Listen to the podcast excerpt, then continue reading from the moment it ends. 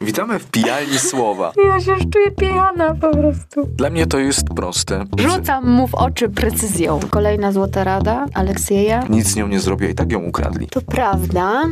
Już nie wiem, co mam powiedzieć. A dlaczego ja o tym mówię? Jest to nagrane, więc to ja powiedziałem. Nie. Hasło ryba, ryba, śledź. Bardzo ciekawa reklama. No jak to? Tak. Kto to układa? Witamy na platformie Rozmowy z nami, czyli kolejnego formatu w Radiu Rozbark. Nasz zespół artystyczny to bardzo zróżnicowana grupa ludzi. Każdy z nas wnosi swój specyficzny rodzaj energii. Tworzymy wspólnie zróżnicowane pejzaże na scenie Teatru Rozbark. Przyszedł czas, aby usłyszeć nasze głosy, spotkać się i porozmawiać. Pomimo tego, że mówi się, że życie to teatr, będziemy wykraczać również poza jego ramy. Zderzenie różnych wszechświatów pozwoli nam wzbogacić swoje odczuwanie, które niejako wpisuje się w istotę funkcjonowania teatru.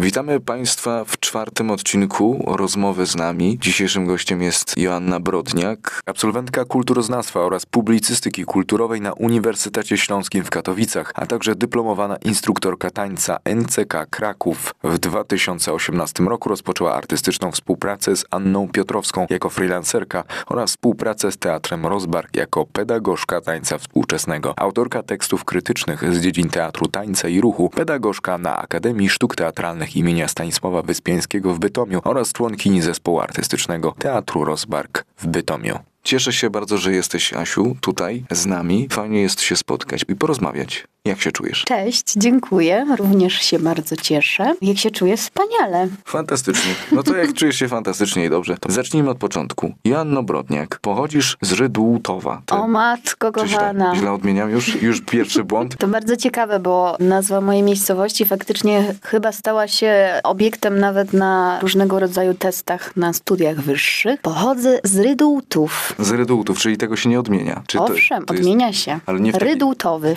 Czyli... Jestem z Rydułtowa, można tak powiedzieć? Czy to jest błąd? Jeszcze raz, od początku, jak wspomniałeś. Ja nie słucham, jestem złym słuchaczem. Nazwa miasta Rydułtowy. Mieszkaniec miasta Rydułtowianin. Tak, i jak dalej? Więc mogę powiedzieć, że pochodzę z Rydułtów. Dobrze. Jadę do Rydułtów. Byłam w Rydułtowach. A, dobrze, teraz zrozumiałam. Czyli jesteś z Rydułtów. Świetnie, zgadza się. Fantastycznie, nauczyłem się czegoś wreszcie. Wiem, że to miasto ma swoją historię również przemysłową i ta przemysłowość jest tam ciągle obecna. Twoja też przygoda, działania artystyczne również z tym miastem mają wiele wspólnego, bo to jest twoja kolebka, można powiedzieć, alma mater, która zaczęła twoją przygodę. Jakie masz wspomnienia z tym miastem? Faktycznie, no jest to miasto mocno związane z górnictwem i można powiedzieć, że taką jego wizytówką też wizualną jest, uwaga, najwyższa, jeżeli się nie mylę, w Polsce, ale i w Europie hołda, Szarlota, która już właśnie zyskała też swoją nazwę. I taki mam obraz właśnie. Nie... Jaka jest wysokość? Nie pamiętam. Nie pamiętam, ale byłam też tam na szczycie jeszcze, kiedy można było się tam wdrapać. Można było to za dużo powiedziane, bo to też się odbywało chyba nielegalnie wtedy. Ale jak powiem, że to jest 100 metrów, to powiesz, że to jest przesada? Jesteś w stanie to oszacować? Myślę, że więcej. Więcej niż 100 metrów. Tak. Okay. Ta hołda jest dalej? Jest. Jestem ignorantem tutaj, dzień dobry. Okej, czyli jest dalej, dobra. Jest. Siłą zazielenia powoli. Być może tam jakieś też plany się klarują zagospodarowania tego terenu. No ale w mojej głowie jest właśnie taką sporą wizytówką mojego miasta, bo tak jak wspomniałeś, to górnictwo też gdzieś przecięło moje ścieżki artystyczne w postaci zespołu estradowego, który działał przy kopalni KWK Rydułtowy, a w którym tańczyłam. To jest to moje chyba takie wspomnienie, w którym się mogę umiejscowić z tym miastem. No i też miejsce, do którego wracam cały czas i w którym trochę się uświadamiam, że nie mogłabym chyba żyć dalej. No ale mam taki właśnie sentyment związany z tym, czym się rządzą po prostu też małe miasta, czyli jakąś taką swojskością. Też na mojej ulicy, która nosi nazwę Wąskiej, jest naprawdę wąska. Kiedyś tak się budowano, ja nie wiem, jak oni żyli, ja po prostu z okna w okno do sąsiada. Jak we Włoszech. Jak we Włoszech, trochę tak, taka namiastka. Na mojej ulicy mieszkały 3 babcie, 3 siostry, więc jakby też to wszystko mi się kojarzy tak podwórkowo. Przyjeżdżając tam, wracając, zawsze czuję, że wszystko wiem o tym miejscu. Co prawda mama zawsze robi mi jakąś aktualizację, ale czuję, że to jest taki pewnik, nie? Że tam to idzie z jakimś takim wyznaczonym nurtem, który jest dość przewidywalny. Powiedziałaś zespół estradowy, że z tego się wywodzisz, co jest bardzo ciekawe, bo jak rozmawiałam jeszcze z Katarzyną Zioło, to ona mi opowiadała, że też na przykład była w studium musicalowym przy Teatrze Roma w Warszawie, więc też ten background, powiedziałbym, zewnętrznej energii, czegoś, co ma wyglądać jakoś, zazwyczaj w ten sposób, jaki ktoś uważa, że jest dobre. No i nagle w twoim życiu pojawił się Teatr Rozbark. Oczywiście ja z tego, co wiem, to ty byłaś jeszcze przed pojawieniem się w teatrze w Londynie i że tam mieszkałaś. Opowiedz mi o tych momentach, pierwszych chwilach, które tutaj doświadczyłaś. Pamiętasz ten moment? Tak jak powiedziałeś, trochę mi się przytrafił, a trochę mi się wydeptał, tak mam wrażenie, bo faktycznie jak mieszkałam w Londynie niespełna 2 lata, to jednak cały czas mnie ciągnęło tutaj do Polski, do tego środowiska tanecznego i sobie jakoś tak wymyśliłam trochę to miejsce na mapie, że chciałabym tutaj się znaleźć i tutaj działać. I wystosowałam takiego maila wówczas i bardzo chciałam się po prostu znaleźć w tym miejscu. Nie wiem, wolontaryjnie, jako bileterka, jako po prostu jakiś obserwator, znaleźć jakąkolwiek ścieżkę dojścia, do bycia tutaj. Niestety nie otrzymałam wtedy żadnej odpowiedzi. To mnie bawi do dziś, ale mimo to wróciłam i faktycznie trochę pojawiła się taka okazja, której się nie spodziewałam, mianowicie nabór do projektu Move Me, który wtedy prowadziła Anna Piotrowska i to było moje pierwsze takie fizyczne, związane z tańcem spotkanie, ale wcześniej faktycznie pierwsze zetknięcie z teatrem miało trochę inny charakter, bo zajmowałam się także pisaniem o tańcu, czyli tak od strony teoretycznej bardziej i tutaj na Rozbarku odbywała się wówczas Platforma Tańca, jeżeli się nie mylę, na której wystawiany był spektakl Kuru Rozbarku, który miałam okazję zrecenzować i to było duże przeżycie takie, miałam wrażenie branżowe dla mnie, że ten świat się tutaj cały zjechał i dziś mogłam być tego częścią, więc takie mam pierwsze wspomnienie. To był pierwszy moment, kiedy spotkałaś Annę Piotrowską. Jak to wyglądało wtedy? Czy udało ci się dostać do niej bliżej, czy raczej nie udało się? Ja wiem, jak ta historia się kończy, ale próbuję teraz po prostu wyciągnąć te informacje, jak dobry detektyw. Udało i nie udało. Pierwsza próba była upadkiem bardziej, bo chciałam bardzo podejść po spektaklu, pogratulować, rozwikłać też pewne jeszcze swoje wątpliwości co do tego, co zobaczyłam, ale jakoś tak mnie uderzyła wielkość tego momentu, spotkania w tym momencie z choreografem i z tym dziełem, że postanowiłam jednak napisać, co jest też dla mnie bezpieczniejszą formą zawsze, na co Ania odpowiedziała mi swoim numerem telefonu i znowu byłam w pułapce. Nic się nie zmieniło. Tak, więc można powiedzieć, że pierwszy raz nasz kontakt odbył się telefonicznie, więc najpierw się usłyszałyśmy, a dopiero potem spotkałyśmy się właściwie fizycznie na sali już przy projekcie Move Me. Czyli do tej konfrontacji telefonicznej doszło. Ta konfrontacja była długa, pamiętasz, ta rozmowa była długa, bo rozmawialiście na temat spektaklu, no i przyszedł właśnie ten projekt Move Me, a z tym projektem Move Me poszukałem głęboko, musiałem kopać w kopalni Rozbark, ażeby znaleźć tak naprawdę twój jeden z pierwszej styczności z Anną Piotrowską w przypadku spektaklu i to był industrialny walc śląskiego Kopciuszka. Piękna nazwa. Jeszcze co jest piękne, że ten spektakl odbywał się w elektrociepłowni Szombierki. Opowiedz mi o tej historii, bo to jest bardzo ciekawe. Bo jeszcze muszę przypomnieć, że projekt Move Me był przeznaczony dla niezależnych artystów, których Anna Piotrowska sprowadzała, którzy chcieli po prostu współpracować. Nie wiem dokładnie, jak wygląda ta sprawa. Natomiast wiem, że chyba jeszcze w Warszawie, jak Ania pracowała, to właśnie tam też zrzeszała tych ludzi i to jakby kontynuowała teraz tutaj na Śląsku. Oczywiście będzie okazja, żeby na ten temat porozmawiać bezpośrednio z zainteresowaną, ale jestem ciekawy, jakie ty masz wspomnienia dotyczące tego spektaklu. Tak, faktycznie było to, powiedziałabym, takie przedsięwzięcie dla ponadprzeciętnie zaangażowanych ludzi. Bardzo ciekawa reklama.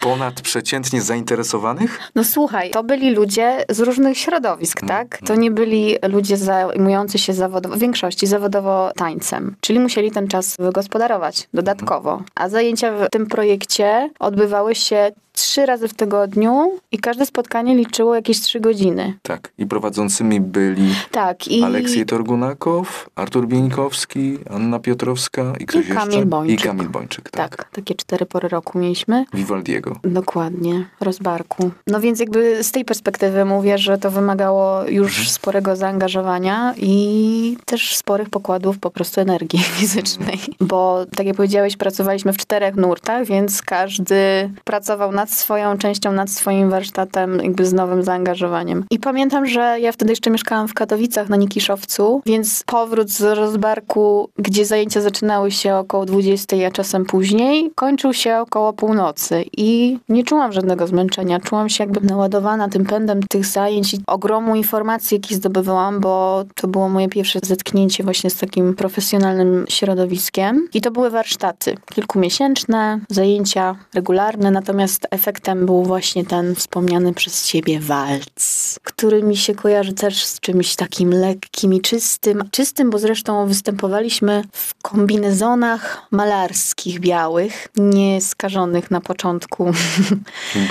brudem szombierskiej przestrzeni, które skończyły nieco inaczej. Ale było to bardzo ciekawe zestawienie właśnie tych 4 światów, które później w jakąś taką jedną formę się składały, jeszcze oddziaływały, grały, współgrały z przestrzenią tego miejsca, która też jest niesamowita. Więc tak, pamiętam to jako bardzo intensywne przeżycie. Dobrze, a powiedz mi, czy zapamiętałaś z tego spektaklu pod tytułem Industrialny walc Śląskiego Kopciuszka jakieś elementy ruchowe? Czy ty pamiętasz, jeszcze to jest w ciele? Bo jestem ciekaw, czy po tylu latach jeszcze tam coś zostało? Bo ja wiem, że ta koncepcja jest łączeniem tych wszystkich, tak jak mówiliśmy, 4 różnych wizji. Co tam w tobie zostało? Pamiętam na pewno ciężar cegły. Też tam się pojawiały choreografie z użyciem cegieł właśnie, czy takich jakichś kawałków gruzu. Pamiętam drobne kroczki, nad którymi pracowaliśmy z Kamilem Bończykiem długie wieczory, a które w efekcie dały jakieś 30 sekund choreografii. Pamiętam pierwsze zetknięcie, chyba też właśnie pierwsze zetknięcie z Katarzyną, mam na myśli w jakiejś sytuacji partnerowania, która tak się do nas szczęśliwie przykleiła i jest z nami do dziś i chyba faktycznie już tam miała swój taki zalążek. Pamiętam gdzieś też telewizję w tym wszystkim, jakimś takim absurdalnym,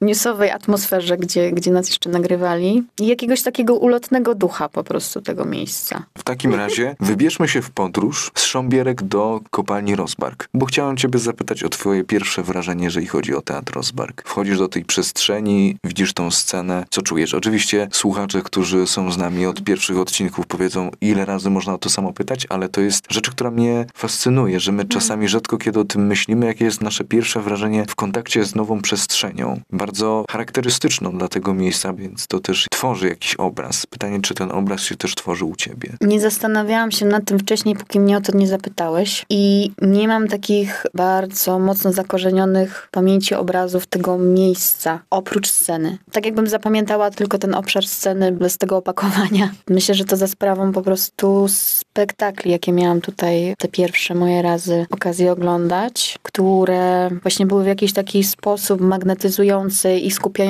tą energię, że nie byłam w stanie nawet zauważyć tego, co jest dookoła. Tym bardziej, że ta przestrzeń, jak teraz myślę sobie wstecz, była jakaś taka dziwnie eklektyczna. Niby industrialna przestrzeń, ale tutaj gdzieś jeszcze jakieś kachle, współczesna kawiarnia. Jakoś tak to wszystko było posklejane i nie chcę powiedzieć, że nijakie i dlatego tego nie pamiętam, ale chyba faktycznie na tyle scena była dla mnie wtedy przyciągająca, że zupełnie pominęłam ten aspekt w pamięci. To przestrzeń sceny, ja mogę teraz się bardzo mocno mylić, to jedna z tych przestrzeni, która nie ulegała większym zmianom po rewitalizacji, jeżeli chodzi o wygląd. Ta przestrzeń sama w sobie musiała zostać zachowana w taki sposób, jaki była, więc może to jest kwestia tego, że nie odczuwaliśmy tego tak bardzo. Ja miałem to już ci mówiłem i cały czas to powtarzam, że ja widzę plan filmowy, green screen i te stelaże, które są dlatego, że to jest zabytek. Nie można nic przywiercić do ściany, tylko to musi być wszystko ruchome. Dlatego u mnie to skojarzenie w ten sposób się objawiło. Dobrze. Jeżeli jesteśmy jesteśmy w Teatrze Rozbark. To tutaj pierwsza twoja premiera, czyli Out of Structure. Mogę tak powiedzieć, że to była twoja premiera? Myślę, że tak. Tak. Pierwsza premiera w Teatrze Rozbark w reżyserii i choreografii Anny Piotrowskiej razem z Łukaszem Szleszyńskim i Katarzyną Zioło. Można powiedzieć taki tercet. Tak, choć jak myślę o tym spektaklu, to chyba nadal w kategoriach kwartetu. Jeszcze z Dominikiem Franusikiem. Tak, który tworzył muzykę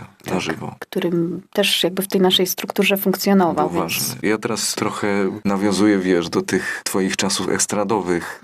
Ten rodzaj teatru, ten rodzaj tańca, ten rodzaj myśli o ruchu i zetknięcie z tym, co na przykład było w Out of Structure, bo tym, co proponuje Teatr Rozbark i proponował zawsze, jest ciekawym zestawieniem dla mnie. Jak się odnalazłaś w tej roli? To było ciekawe, bo tak jak wspomniałeś, jeszcze gdzieś z tym doświadczeniem estradowym, czy już później miałam jakieś tam bliższe czy dalsze spotkania z tańcem współczesnym, bo też przyjeżdżałam na konferencje tak dalej, w jakichś tam mniejszych formach, grupach w Rybniku też działałam. Natomiast jeszcze gdzieś moja głowa dalej była na etapie tego takiego aspektu estetycznego względem ruchu. Jak to wygląda? Jaki jest kształt? Tak. Czy jest odpowiedni? Czy dobrze wygląda? Czy to się podoba? Więc już na tym poziomie, w tym aspekcie zetknięcie z propozycją Ani było burzące. Wszystko to, co sobie wypracowałam przez te 20 parę lat, no nie mogę powiedzieć, że na nic mi się nie przydało, ale teraz byłam w etapie, w którym miałam to wszystko odłożyć na bok i trochę zakwestionować. Więc jakby to jedna rzecz, że już ten aspekt w ogóle innej pracy z ciałem był dla mnie czymś nowym. Ten aspekt właśnie nie myślenia o tym w kontekście estetycznym, tego, czy coś jest ładne, dobre, co to w ogóle znaczy, że ruch jest dobry, czy odpowiedni. Też zetknięcie z improwizacją. Oczywiście miałam do czynienia wcześniej z improwizacją, ale wydawało mi się zawsze, że te zasady były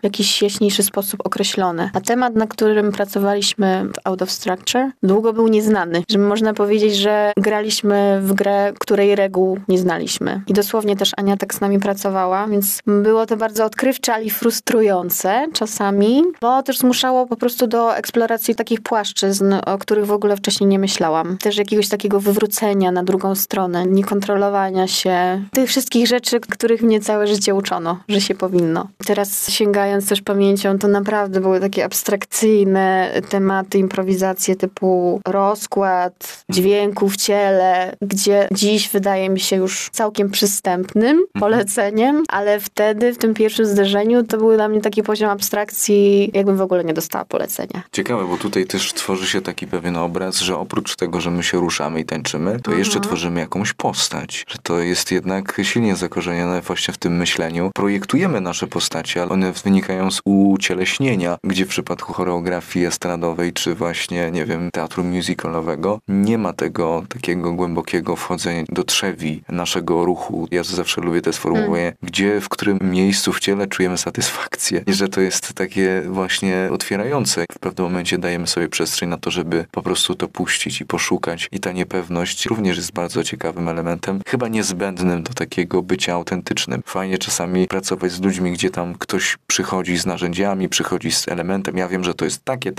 Tylko, że potem faktycznie nie ma tego elementu zaskoczenia dla samego siebie, tak jak to mówisz. Inna wizja teatru powoduje, że my też ubogacamy siebie jako ludzi. To też jest ciekawe. Można przez całe życie myśleć, że można tylko w jeden sposób, a tutaj mamy do czynienia z czymś innym. Ciekawi mnie jeszcze to, czy jest jeszcze jakiś jeden element, który pamiętasz, takie hasło, klucz, bo te klucze są dla mnie ciekawe właśnie, które się otwierają. Czerwona cegła, jak rozchodzi się dźwięk w ciele, w którym miejscu, czy coś jeszcze pamiętasz? Jakieś takie hasło? Z Out of Structure, tak? Nie wiem dlaczego, ale mam w pamięci sarnę. Chyba to się wiąże z tym, że oczywiście w tym spektaklu był już jakiś poziom postaciowania. Co prawda myśmy sobie te postacie nazwali też dość tak, powiedziałabym, neutralnie, bo to były struktury, czyli moja struktura J, ale gdzieś faktycznie Ania już nas naprowadzała na to, żebyśmy je konkretyzowali i pamiętam takie zadanie o tym, żebyśmy opisali tą swoją postać, jakie jest jej królestwo, jak ona, bo też poruszaliśmy się w tematyce właśnie takiej salonowo-barokowej, jaki jest jej ten świat wymarzony, jak aloje sobie tu uroiłam, ale kojarzę coś ze zwierzęciem i właśnie pamiętam, że byłam z sarną i gdzieś ta motoryka tego wygięcia tej sarni szyi,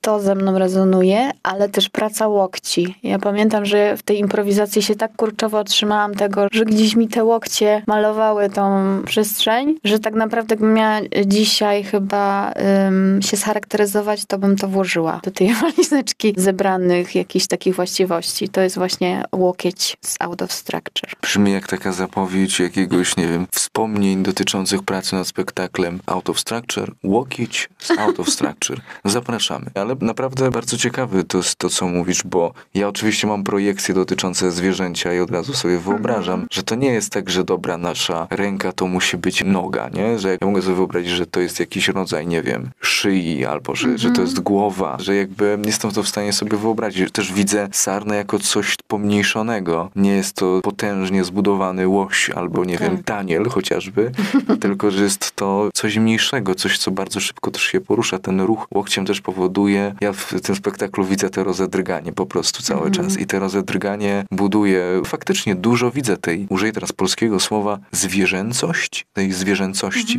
w ogóle w was, mam takie poczucie. I to też jest ciekawe, że te obrazy nam się tworzą, bo my jesteśmy przygotowani, a raczej nauczeni do rozumienia sztuki w kontekście jakiejś piktografii, gdzie my mamy jakieś obrazy i po prostu te obrazy rozumiemy. A w teatrze tańca bardzo często te propozycje, to też jest uzależnione od teatru tańca, ale że to są często obrazy bardzo abstrakcyjne. Czasami w tych obrazach bardziej chodzi o pewne poczucie cielesne. To dla mnie też jest ciekawe, bo ten rodzaj teatru i ten rodzaj wizji teatru nie odwołuje się do przedstawiania mi czegoś takiego, jakim jest. Tylko przetwarzamy to, co już znamy i szukamy gdzieś w innych rejonach. To jest dużo ciekawsze, myślę. Oczywiście są ludzie, którzy się specjalizują w tak zwanym pokazywaniu pewnej rzeczywistości 1:1, ale tutaj jest coś, nie wiem, myślę, że też ten tańce estradowe, czy jakiś ten rodzaj tańców, taniec towarzyski też mi się kojarzy, że tam jest właśnie ta zewnętrzność tak ważna, że to nie jest kwestia wartościowania, to jest kwestia po prostu poszukiwań. Musi ktoś być gotowy na to poszukiwania. Dlatego tym bardziej powtarzam, że to jest ciekawe. Po prostu zobaczyć siebie w czymś innym.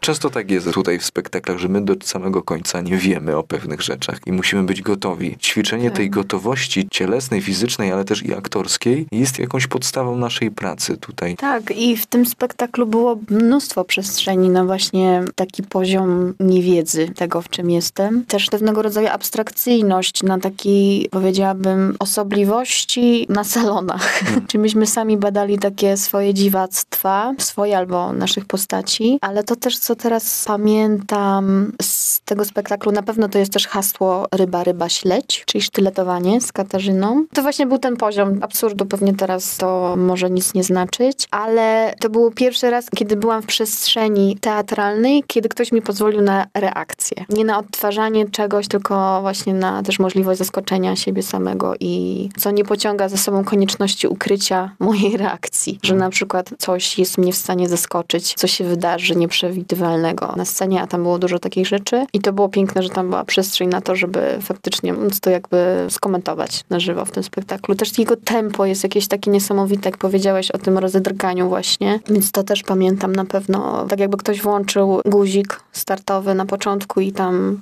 jak takie małe pieski na baterię, tak, czy króliczki. To jest w ogóle ciekawe, że słuchacze tego nie widzą, ale ja już widzę jakby co dzieje się z twoim ciałem, z twoją głową, jak ona się zaczyna ruszać, tak jak w tym spektaklu. To jest niesamowite, że to się szybko tak można przenieść gdzieś indziej. To jest pamięć ciała. Tak, i że to jest tak naprawdę w nas cały czas i że to jesteśmy w stanie gdzieś obudzić i zobaczyć. Niesamowite.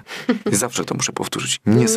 Niesamowite, fantastyczne, wspaniałe. Przejdę do kolejnej roli, takiej bym powiedział ukonkretyzowanej aktorsko, czyli roli ikony w propagandzie ucieleśnienie. Kolejna strefa dyskomfortu dla ciebie jako dla osoby, która całe życie, mogę powiedzieć, że całe życie zajmujesz się ruchem, albo przynajmniej większą część swojego życia jednak poświęciłeś ruchowi, bez tej konotacji czysto stricte aktorskiej, albo pogłębionej w sposób aktorski, więc tutaj zmierzenie się z ikoną w propagandzie również było jakimś takim, no nie chcę powiedzieć problemem, ale że było trudne, przynajmniej na początku. To prawda. Myślę, że nie zdawałam sobie sprawy z tej trudności od początku, bo znowu startowaliśmy z etapu niewiedzy. To znaczy nikt nie przyszedł i nie powiedział mi, teraz będziesz grać postać ikony, bo pewnie już bym była w stanie spanikować i wszystkie swoje wątpliwości w to włożyć. Ale znowu właśnie ta przestrzeń na poszukiwanie. I to było pierwsze... Nie, to nie było pierwsze, bo w Out of Structure oczywiście mieliśmy też dużo przestrzeni na improwizację, ale tak jak mówiłam, to jeszcze był taki postprojektowy skład i trochę bardziej eksperymentalny projekt. Natomiast tutaj już faktycznie było takie podejście rzeczywiście robimy spektakl, jest skład, jest tematyka, szukamy postaci. I ja chyba po prostu nigdy sobie tego nie wypowiedziałam, że będę grać w spektaklu teatralnym. Chyba do dzisiaj o tym tak nie myślę, że gram w teatrze.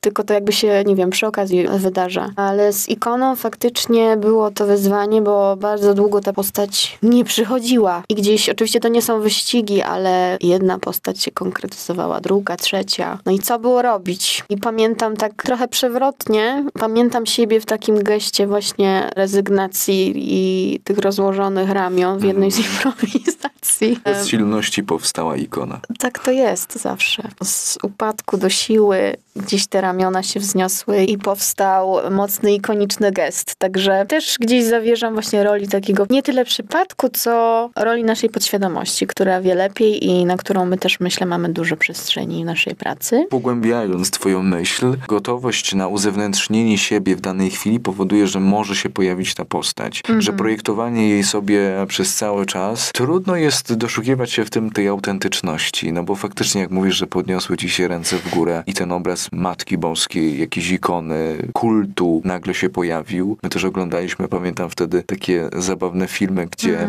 ikony były w sposób taneczny przekładane, rzucane, jak w takim tańcu, co później też w propagandzie ucieleśnie nie miało miejsce. Jedna ze scen. To jest też ciekawe, że te postacie się potrafią tak nagle pojawić. To też była przestrzeń wielu improwizacji. Ta gotowość zespołu do tego, żeby improwizować w taki sposób, żeby w końcu znaleźć te postacie, jest też bardzo ciekawym. I to podłapywanie, ja powiem ci, do końca życia będę pamiętał, jak muszę paść przed ikoną i zacząć się modlić, dziękować ci, że jesteś, a wcześniej gdzieś tam byłem bardzo zły dla kogoś, albo niewłaściwy, nie? I nagle ten dualny świat tego właśnie, że jesteśmy w stanie drugiemu człowiekowi zrobić coś złego, a potem iść i się pomodlić i poprosić o coś, to jest niesamowite. No i pamiętam ciebie tą stojącą, już tą ikonę, którą muszę chronić, muszę ją ochronić przed tym, żeby nikt jej nie zabrał, żeby nikt nic z nią nie zrobił, i tak ją ukradli. To jest też niesamowite, że my tak łatwo potrafimy utracić coś, co jest naprawdę wartościowe. To jest tak, jak miałeś, chamie, złoty róg, ostał ci się jeno sznur. I faktycznie było w tym przypadku tak samo. Tak bardzo się w tej modlitwie człowiek zatracił, że nagle patrzy, a na piedestale już ikony nie ma, ktoś ją zabrał.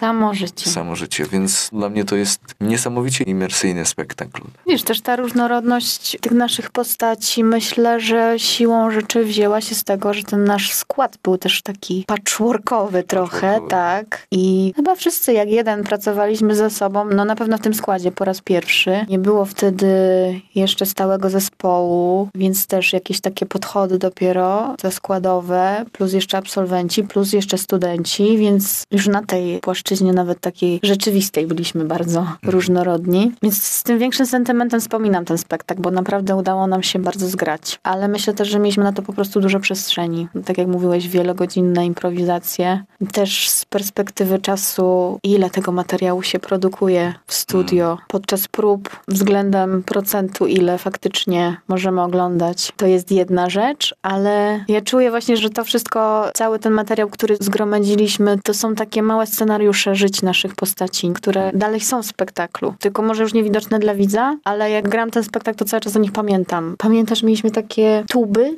które w ogóle nie były częścią spektaklu, po prostu przez przypadek były wtedy na scenie. Takie długie. A, no było coś takiego. Mam ten obraz też do dzisiaj, jak po prostu chłopaki robili jakieś skoki o tyczce. Tak. No to jest też ciekawe, że łapiemy się po prostu wszystkiego. Coś jest na scenie, trzeba to wykorzystać. Nagle to ma 5000 znaczeń. Tak samo było pewnie w spektaklu, o którym nie będziemy mówić. 19, EC20. Kto powiedział, że nie będziemy rozmawiać? Będziemy rozmawiać. EC20. Miałam tam jakąś krótką scenę jakiegoś solowego działania i Ania zobaczyła, jak się rozgrzewam. I w tej rozgrzewce był jakiś taki rozwirowany ruch rąk, krążenia barków, tylko w bardzo szybkim tempie. I ona patrzy i mówi, chcę to, biorę, to jest w scenie. I tyle. Życie czasami przenosi nam postacie, więc zawsze jest szansa na to, żeby coś stworzyć. To, co mówisz, jest bardzo ciekawe, dlatego, że my czasami nie zdajemy sobie sprawy z tego, że postacie tak naprawdę czasami się pomimo naszej woli stwarzają. Myślałam, że powiesz, są w nas, tak? Są że one nas. Już są w nas. No, albo, że są w nas to też, ale że one się pomimo naszej woli czasami wytwarzają, że w zasadzie z każdego momentu można coś wyciągnąć, nie? Że nawet więc my nie spodziewamy się z tego, że idąc na przykład na przystanek już gdzieś tam coś się nagle wydarzy. Jakby na przykład tam była Ania, tą pój. O właśnie, to bierzemy, to jest, nie? Tak. Każdy ten moment jest wart wykorzystania. To jest też ciekawe, że my w zasadzie nie wychodzimy z pracy, bo wszystko, co robimy w swoim życiu, może się kiedyś przydać. Tak jak twoja rozgrzewka. No. Też myśląc o ruchu dziś tak szerzej, w ogóle o tym, czym jest ruch, czyli nasze poruszanie, przemieszczanie się, to tak jak mówisz, no cały czas niejako tańczymy. Cały czas jesteśmy w ruchu. Mało tego, wewnątrz nas też ten ruch cały czas ma miejsce i tego ruchu jest bardzo dużo, o którym my nawet nie wiemy. Fluktuacje, tak, przepływ krwi, krwinek, perystaltyka, jelit. Dobra, tak to jest jakoś tak. Ależ zawędrowaliśmy. Tak, idziemy teraz. Biologia. Prosimy wykład z biologii. Dobrze, co ja teraz chciałem powiedzieć, bo to było fantastyczne. Rozmawialiśmy na temat EC20 właśnie. Proszę mi wytłumaczyć, bo ja mam obraz EC20 w głowach, to mam te suknie, które są no niesamowite. Jestem ciekaw, skąd one się wzięły. Wiesz co, nie wiem, czy udzielić ci teraz jakiejś satysfakcjonującej odpowiedzi, bo czuję, że liczysz na jakąś legendę teraz. Liczę a one chyba naprawdę były z innego projektu już. One powstały, myślę, że z myślą wcześniej o jakimś projekcie albo performatywnym. Pamiętam je ze zdjęć wcześniejszych, ale faktycznie życia dostały dopiero w tym spektaklu. Dla mnie są to te kominy. Przepraszam, ale mam takie, że ja widzę te kominy po prostu w tych strojach. Więc dlatego myślałem, że będzie jakaś niesamowita legenda, ale jednak nie ma. No ale trudno. Ale wiesz, to jest kurczę tak, że nie wiadomo, co zostanie wykorzystane gdzie, więc faktycznie idąc tokiem rozumowania twojej rozgrzewki, kostium w EC20 jest również kolejną drogą, którą musi przebyć. Jestem ciekaw jeszcze a propos EC20. Jakie są twoje wspomnienia dotyczące tego ciała, tych aspektów cielesnych w tym spektaklu? Myślę, że to był pierwszy spektakl, w którym gdzieś dotykaliśmy też tej filozofii nieznanej nam wtedy ciała industrialnego. No nie pracowaliśmy wtedy świadomie na tym koncepcie, tak my ze środka, Ania na pewno tak w swoim zamiarze, ale on na pewno jest widoczny teraz z perspektywy czasu. Właśnie to ciało, maszyna, też to poczucie energii, pary, wysiłku, tłoków. Dużo dymu też kojarzę z tego spektaklu. I właśnie taki paratłok. Nie wiem, z tym jakoś tak zostałam. Paratłok.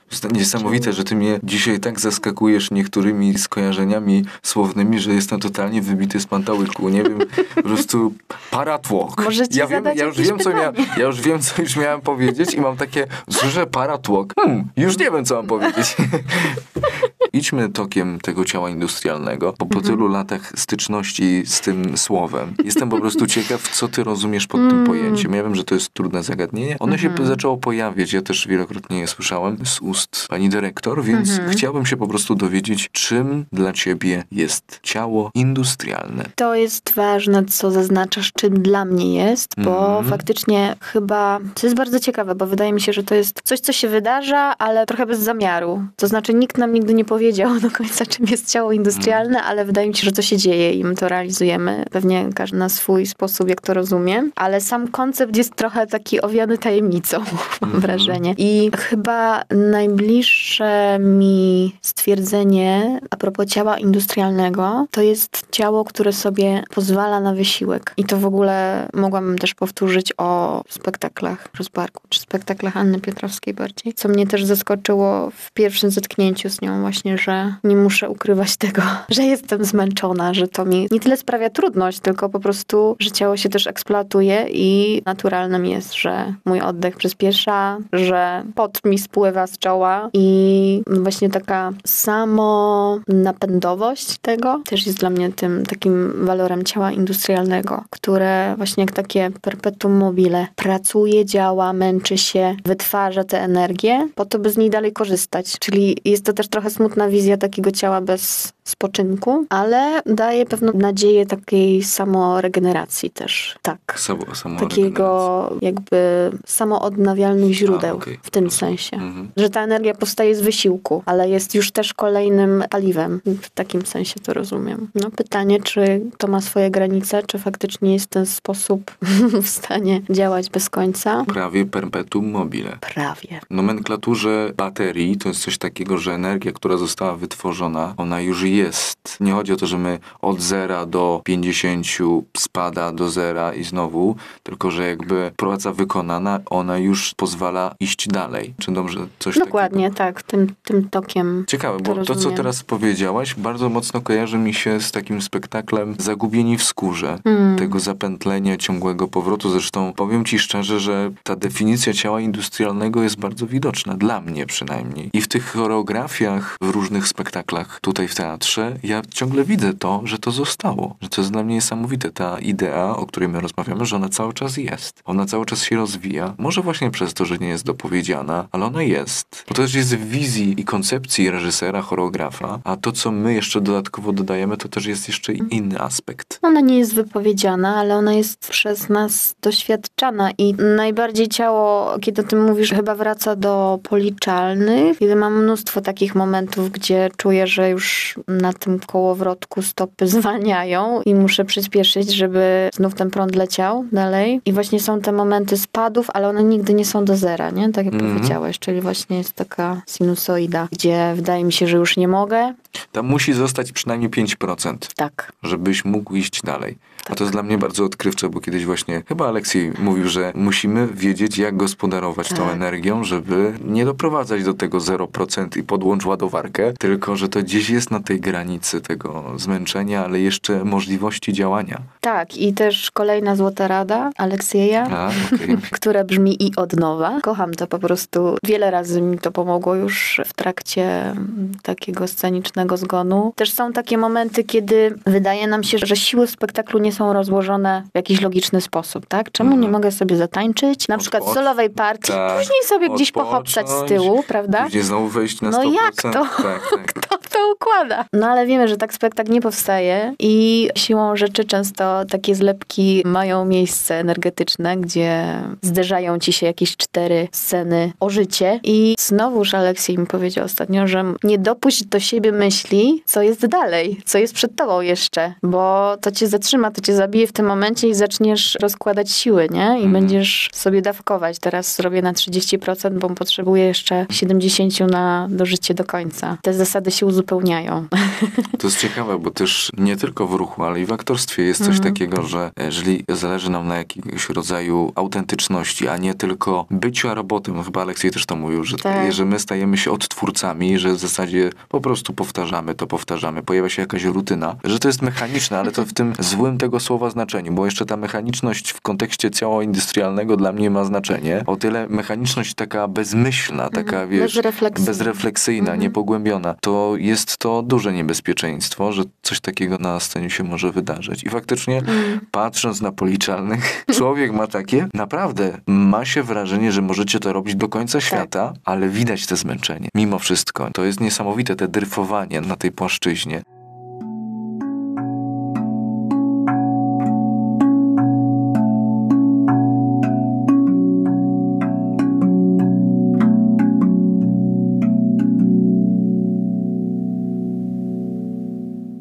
Jesteśmy w spektaklu Policzalni. W tym spektaklu pojawiają się liczby. No zresztą bardzo dużo liczb. Zresztą spektakl nazywa się Policzalni, więc to jest naturalne. Ale jak dla ciebie w tym spektaklu realizuje się liczba? Bycie liczbą, bycie policzalnym. Jak to rozumiesz? Co ciekawe, to chyba na etapie poszukiwań nie miałam takiego momentu uprzedmiotowienia, to nie jest dobre słowo, ale właśnie takiego poczucia, nie no to chyba jest dobre słowo. Sprowadzenia siebie właśnie do tej liczby w kontekście takiej nieważności, nie? Jakby bycia jednym z miliona, tylko bardziej gdzieś ta liczebność, policzalność, chyba jednak uświadamiała mi ten moment ulotności i tego, jak to wszystko cały czas się zlicza, ale i ubiega. Pamiętam jedno ciekawe zadanie, które Ania nam zadała, a dotyczyło ono takiej statystyki, która nie była do końca określona, czyli można było sobie wybrać, czego ona będzie dotyczyć i ja wtedy zdecydowałam się na poszukanie, podsumowanie dnia w zakresie od od 1 do 100, jakie czynności wydarzają się u mnie w tych konkretnych wartościach. Czyli co robię raz, co robię dwa, co 99. Oczywiście do jakiegoś etapu było to bardzo autentyczne. Później już sobie tak szukałam nawet statystycznych danych, na przykład ile razy w ciągu dnia człowiek przełyka, tak? Więc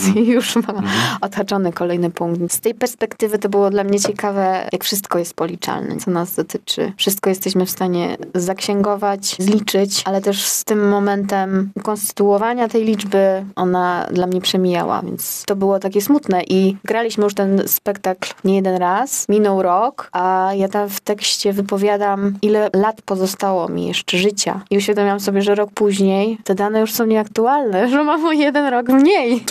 To jest myślę w ogóle głęboko filozoficzna myśl, bo przez to, że nie wiesz, faktycznie zostało ci mniej lat żyć. Statystycznie. Tak. Dobra, no to teraz mnie zagięłaś. No jak już powiedziałaś słowo statystycznie, to tak, to się zgadzam. Patrząc konceptualnie z teorii fizycznej, to przez to, że ty nie wiesz, kiedy umrzesz, to nie wiesz, czy jest mniej 1 rok, ale faktycznie statystycznie został ci rok mniej, co jest bardzo smutnym raczej wnioskiem, ale z drugiej strony jeszcze jakby wracając do tego ruchu, wiesz co, ja jak czasami obserwuję stare nagrania gdzieś z fabryk, ludzi, którzy pracują właśnie, albo z hut, że tam jest dużo tej mechaniczności, a ja mam takie poczucie, że tutaj w tym ciele industrialnym dochodzi do tego, jak w tej codzienności znaleźć satysfakcję, pasję, energię, że to jest jakieś takie dla mnie ciekawy wniosek, że patrząc na tą pracę czy górników, to też jest, nie wiem, ja też może nie jestem specjalistą, nie jestem górnikiem, chociaż pochodzę z górniczej rodziny, że w tej też pracy górnika jest też coś innego. Jesteśmy w kopalni i też nie wiem, jak to nazwać. Wiesz, jak jesteś na taśmie i ciągle coś powtarzasz, to jest trochę inaczej. A w górnictwie jest tyle zmiennych, jest to tak niegościnny świat. Tak samo niegościnny jak ten świat z policzalnych, jak te choreografie, jak te różne spektakle, że te warunki minus 300 metrów pod ziemią, minus 400 metrów, a i głębiej, że to jest odczuwalne w powietrzu. Nie?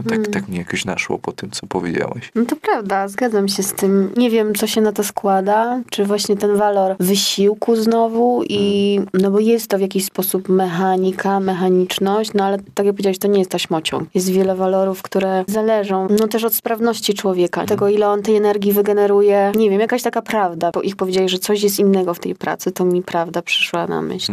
Tak, to zostało. Prawda. Ja bym dał kropkę naprawdę. Prawda jest zawsze, po prawdzie musi być kropka. Prawda? Zadam ci pytanie kolejne. Czekaj, pauza. Właśnie, jakoś pauza. To zostało przywołane. Pauza, tak. To w spektaklu Propaganda Ucieleśnienie, gdzie my na kolanach klęczymy, a ikonka przed nami mówi pauza, później chce wyżej. Słuchaj, no bo trzeba się w życiu zatrzymać czasem. Tak, trzeba się zatrzymać. Dlatego my się nie zatrzymujemy i idziemy dalej. A dalej jest kolejny, pewnie twój ulubiony temat. Mianowicie temat Zamki na piasku, czyli nazwa naszego aktualnego sezonu artystycznego. Ja mam swoją teorię na temat Zamków na piasku. Jestem ciekawa, jaka jest twoja teoria. A zdradzałeś już tutaj? Właśnie teraz się zastanawiam, czy ja mówię. Nie zdradzałem. Ty mówisz dzisiaj tylko wszystkim, że masz swoją teorię. Ja mam swoją teorię i nigdy jej nie powiem. Powiem dopiero w ostatnim. Słyszysz od wszystkich, później to poskładasz w całość i będzie najlepsza teoria. W ostatnim odcinku dopiero. Dla mnie to jest proste. Mianowicie Zamki na piasku. Zamek jako obiekt nacechowany też czasem, ale też pewną dozą baśniowości, duchowości, jakichś dla mnie zjawisk nadprzyrodzonych. I na przykład w spektaklu Dziadowisko ten aspekt przywoływania duchów, bycia tej fantastyczności na scenie, tego, co jest ulotne, tego właśnie, co jest poza ciałem, poza życiem. Tak samo w Bestiach, przejścia do tego świata, który jest tak naprawdę kruchy i w pewnym momencie może zniknąć. Jak te zamki na piasku. Jest, nie? Ta baśń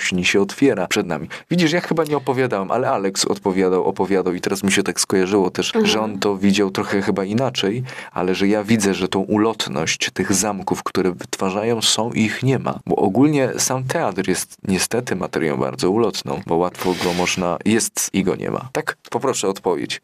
Tak, i to chyba był błąd, że cię zapytałam. Bo ja teraz odpowiedziałam chyba tak, jak ty chciałaś odpowiedzieć. Tak, bo o tym rozmawialiśmy w środę, widzisz? I teraz potęga podświadomości. I I teraz ja wszystko powiedziałam dokładnie to, co powiedziała Asia i uznałam, że to są moje słowa. Przepraszam. No dobrze, spróbuję z tego wybrnąć jeszcze.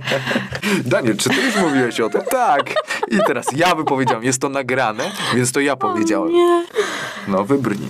Zamki na piasku. To w ogóle jest dla mnie tytuł nie tylko na sezon, ale myślę, że w ogóle na działalność teatralną. Bo tak jak już wspomniałeś, jest to materia bardzo ulotna. Można traktować tę ulotność właśnie w takim może bardziej pesymistycznym tonie, ale też ma to sporą wartość w takim aspekcie niepowtarzalności. I to są dla mnie zamki, które budujemy. Jeden raz, jedyny, niepowtarzalny. Nawet, no wiadomo, podchodząc do tego samego materiału, tego samego spektaklu, nigdy nie powtórzymy go w ten sam sposób. Mamy inne nastroje, inne sytuacje, inne warunki każdym razem, więc to jest w ogóle siłą teatru. Ale też zamki na piasku kojarzą mi się z jakimś takim marzycielstwem. Może to będzie bliskie temu, co mówiłeś o baśniowości, ale marzycielstwem w takim nacechowanym dużą odwagą. Podejmowania pewnych tematów, w ogóle zmierzania się z tym, co robimy w aspekcie tego, co się dzieje na świecie. Być może to się wydawać jakiś taki ważki. Więc ta odwaga, no budowania też czegoś nietrwałego, jakby tak już zamykając koło. Coś, co jest w stanie zobaczyć też bardzo mała ilość osób na przykład. Coś, co nie jest na dużą skalę. Coś, o czym nie usłyszy być może cały świat, nie? Więc to jest też taka odwaga do budowania takich mikroświatów i w mikroczasach na chwilę i dla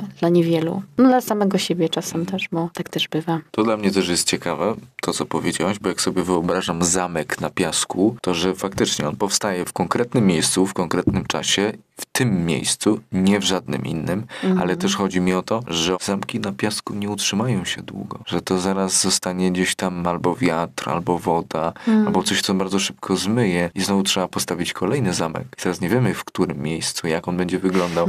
Niesamowite, że tu tyle jest też przestrzeni właśnie do interpretacji. A jak ktoś powiedział kiedyś mądry, jak zinterpretujesz, tak się wyśpisz. Dobrze, dlatego idziemy dalej. Ja bardzo teraz żałuję, że nie zapytałem ciebie o jeden bardzo, bardzo ważny dla mnie również spektakl solo, jak zwał, tak zwał. Chodzi mi mianowicie o Untold Manifesto. Powiem ci tak, pierwsza rzecz, którą widzę w tobie, jeszcze od momentu, kiedy się poznaliśmy, a było to w przypadku właśnie spektaklu Propaganda Ucieleśnienie, to to, co mnie zatrzymało w twoim przypadku, to była precyzja ruchu. I to jest ta rzecz, która urzuca mi się bardzo mocno. Rzuca mi się w oczy? Rzuca mi się w oczy. Rzucam mu w oczy precyzją. Precyzją, tak. To jest tak niesamowite, że ja widzę w tym spektaklu, ja widzę w tej propozycji masę popkultury amerykańskiej, która jest mi notabene bardzo bliska. Widzę te gesty, ale widzę tę misterną pracę choreograficzną, od której się wymaga właśnie ogromnej świadomości ciała, tego jaki jestem. Bo ja powiem ci tak, patrząc na budowanie jakby różnych postaci, to ja mam czasami poczucie, że ja mam jakąś wizję, ale jak ja ją próbuję realizować, to ona jest jakaś taka szarzała. A czasami jak patrzę na właśnie w sposób, jaki ty kreujesz postacie, że one są wyraziste, jasne, już dla mnie widoczne. Dlatego to jest niesamowite właśnie patrząc na ten aspekt, o którym mówimy właśnie w kontekście solo Untold Manifesto. Już pomijając ten język amerykański, ale dla mnie to jest niesamowite, że tam się tak wszystko układa w tą jedną całość. Ja ten spektakl widziałem pierwszy raz na festiwalu Kaleidoskop w Białymstoku, więc tam to pierwszy raz widziałem i takie miałem wow, co tu się właśnie wydarzyło. Ile gestów, ile nawiązań, ile takiego wejścia i wkroczenia w ten mikroświat, chęci wypowiedzenia, co jest piękne, co jest wartościowe, co jest dobre. Czy my musimy, kurczę, zawsze robić wszystko najpiękniejsze, to musi być takie zawsze. Teraz gdzie jest ukryte to piękno? Co jest wartościowe w tym świecie? Pamiętam, że tych refleksji miałem dużo i trochę powiem ci szczerze, żałuję, że wtedy nie rozmawiałem z tobą na ten temat.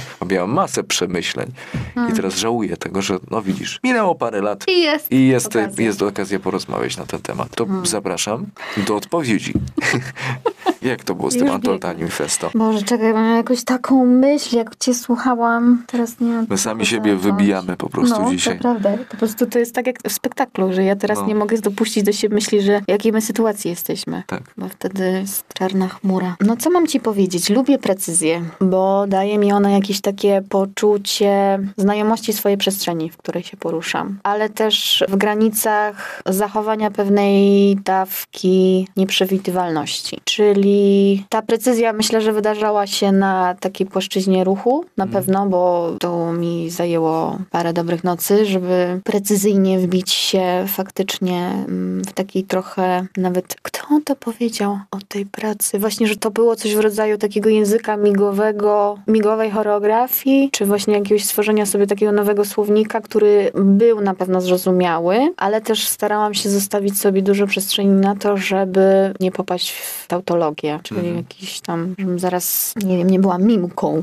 albo nie starała się usilnie zobrazować tekstu, który i tak ludzie już słyszą z ofu. Nie jesteś tłumaczeniem. Tak, to nie było tłumaczenie migowe, nie? Ale jakoś ta precyzja dawała mi, precyzja bycia na przykład w punkcie, nie? Precyzyjnie w czasie, kiedy ma się to wydarzyć. To było wyzwanie dla mnie, ale dawała mi dużą satysfakcję, jakby opanowanie tego. To jest raz. Też ta praca dała mi, to jest trochę paradoksalne, bo nazywa się Untold Manifesto, a dała mi dużą swobodę wypowiedzenia wszystkiego, o czym nigdy nie miałam odwagi mówić i można by powiedzieć, że dalej nie powiedziałam, bo jest to wyrażone w formie ruchowej. Zadała mi też, pamiętam, to chyba było pytanie Ani Królicy, właśnie po festiwalu w Białymstoku. Dlaczego nie zdecydowałam się na wypowiedzenie tego manifestu? I to mnie zaskoczyło, bo wydawało mi się, że on i tak był już wyraźnie wypowiedziany, chociażby w tej formie spisanej, która się pojawiła w opisie, w tym manifestie Iggy'ego Popa, że jakby to już mi się wydawało, że wyczerpałam limit dosadnych warstw. Już po prostu klarowniej być nie może. I jakby tu sobie tylko zostawiłam taką furtkę przestrzeni, gdzie chciałam jeszcze znaleźć jakiś taki estetyczny dla mnie walor, taki wolnościowy, że mogę się w tym rozsiąść i też po prostu choreograficznie nie zanudzić. Więc to sobie też precyzyjnie określiłam. Ale to jest ciekawe, bo ta praca powstała w bardzo określonym kontekście, czyli sytuacji strajków kobiet w Polsce. To był 2020 rok, 21 przełom. Więc jakby miała bardzo mocny taki wydźwięk feministyczny na tamten czas, chcąc czy nie chcąc, czy to było moim zamiarem, czy nie. Myślę, że jakby to w ogóle jest ciekawe w teatrze, że te konteksty i znowu nawiązując do tej odwagi, że tworzymy coś nie znając kontekstów, które się kiedyś pojawią. I my oczywiście możemy mieć zamiar opowiedzenia o czymś, co dotyczy nas tu i teraz, ale wydarzenia robią swoje i po prostu mogą włożyć kolejne warstwy za jakiś czas, zupełnie zmieniając nasze zamiary. Myślę, że to się wydarzyło i z, tak na chwilę odbiegając od solo, i z spektaklem Policzalni, który powstał zupełnie w innej materii, a pokazywaliśmy go w czasie też tej sytuacji uchodźczej na granicy Białorusi i on został zupełnie w tym kontekście wtedy odczytany, jak graliśmy go w tym czasie. I tak samo było z Terytorium, z duetem z Katarzyną, gdzie jak zaczęłyśmy pracę z Anią, to faktycznie, nie no, to chyba jeszcze nawet nie był ten czas, gdzie słyszeliśmy coś o wojnie. Zastanawiałyśmy się w ogóle o innych aspektach, o też o kobiecości, o władzy, o takim terytorium w kontekście posiadania w ogóle. No i pokazujemy pracę Wybucha wojna, tak? Nie da się tego uniknąć, tych konotacji. I teraz wróć. Więc tak, ta praca powstała wtedy w określonym bardzo kontekście, ale też widzę, że ta struktura precyzyjna znowu dała mi na tyle wolności, że jak teraz wracam do tej pracy, to tam jest jeszcze bardzo dużo przestrzeni, żeby powkładać sobie inne tematy i inne uczucia. I też spotkałam się z takimi głosami, co mnie bardzo cieszy, że ludzie, którzy widzieli już tą pracę kilka razy, faktycznie mówią, że to było zupełnie inne teraz, nie? Zupełnie inną historię mi opowiedziałaś tym razem, więc też jest bardzo cenne. Myślę, że to jest dalej kwestia tej autentyczności, o której mówimy, że ciągła gotowość do tego, żeby poszukiwać w sobie, ale też w tej materii ruchowej jest potrzebna do tego, żeby zachować zaskakiwanie samego siebie, żeby to było cały czas żywe, bo bardzo łatwo jest się do czegoś przyzwyczaić. A my cały czas chyba tutaj jesteśmy przyzwyczajeni do wydobywania z siebie pewnego i wydobywania z nas. Ktoś z nas wydobywa pewien potencjał cały czas i my go cały czas szukamy. Materia spektaklu, oczywiście to gdzieś w nomenklaturze teatralnej jest podstawą. Praca w teatrze nigdy się nie kończy. Nie jest tak, że ja mówię, a dobra, zrobiłem spektakl, koniec. Ale że tutaj jakoś w teatrze tańca jest to jeszcze bardziej unaocznione, że to jest naprawdę istotne, żebyśmy nie byli odtwórcami, tylko żebyśmy cały czas poszukiwali. Znowu muszę powiedzieć, niesamowite, to jest niebywałe. Co tu się dzieje, proszę państwa?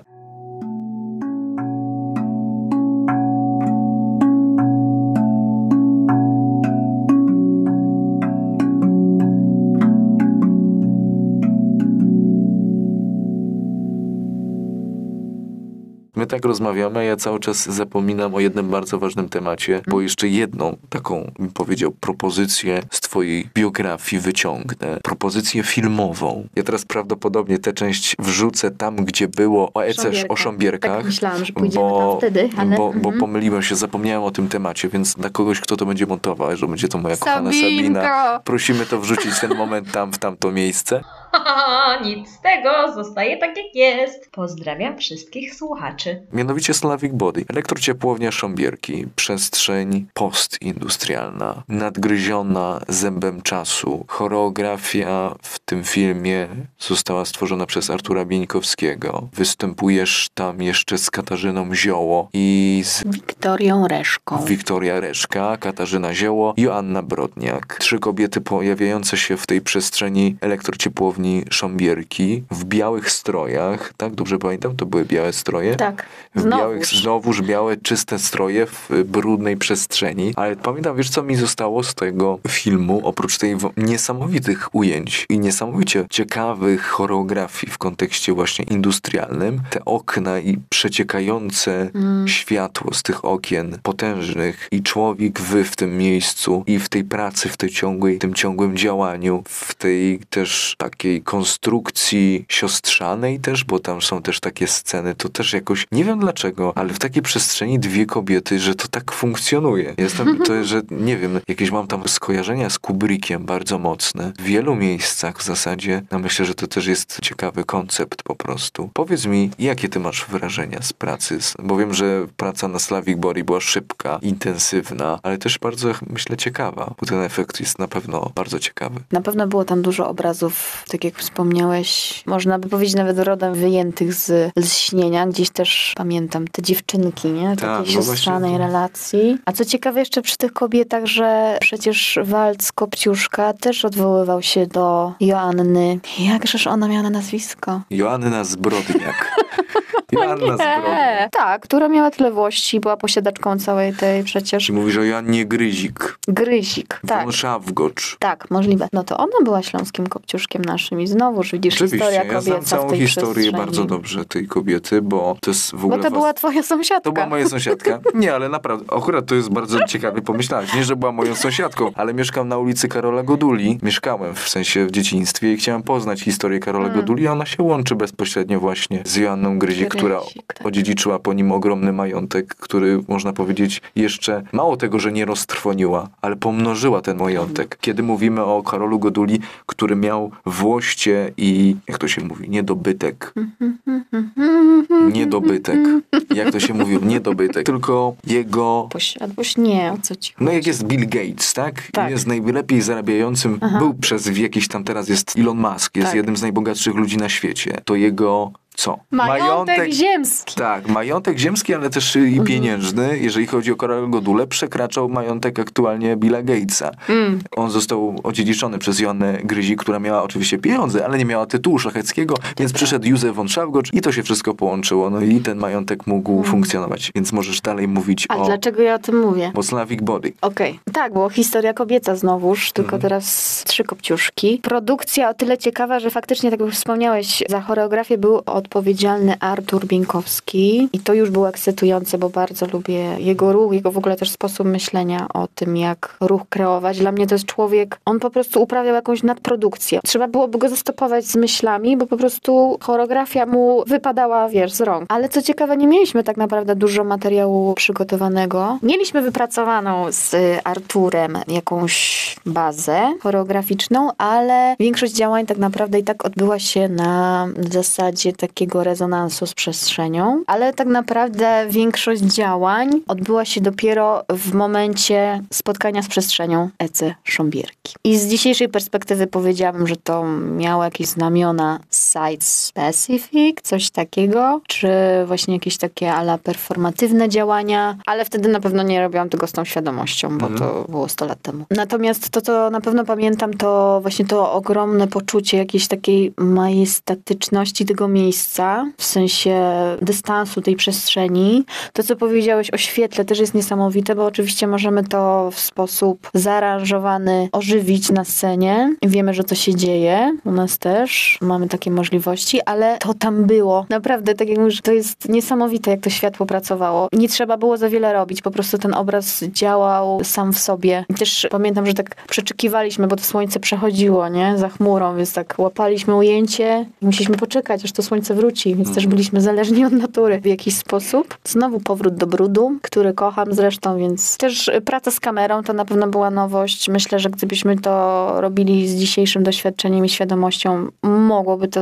trochę inaczej wyglądać ze strony naszej, wykonawczej, bo oczywiście pracowaliśmy z profesjonalistami w kategorii operatorskiej, ale myślę, że miałabym trochę inną świadomość tego, jak ciało pracuje jednak względem kamery, żeby nie była to tylko rejestracja ruchu, nie? Tylko jednak coś uwzględniające to medium. Co jeszcze? Jak zacząłeś mówić o tym projekcie, to mi się taka absurdalna rzecz przypomniała, bo robiliśmy pokaz, chyba w drzwiach zwanych koniem, które już nie istnieją, jeżeli dobrze wiem. Na rynku, tak? To było na ulicy Warszawskiej. W Katowicach? W Katowicach. Po pokazie poprosiliśmy widownię, żeby podzieliła się z nami swoimi odczuciami, wrażeniami, refleksją, zwał jak zwał. I jedna z uwag była cudowna. I nie ironizuję, naprawdę, bo jakby tu jest siła i wolność widza w wyrażaniu swojej opinii, ale ktoś napisał, że wszystko pięknie, bardzo mu się podobało, ale brakowało mu skrzypiec. I ja po prostu mam w takim momencie takiej nieprzystawalności, że jak ja mam tam włożyć? Tak jakbyś, wiesz, wkładasz ten trójkątny klocek do kwadratowej dziurki.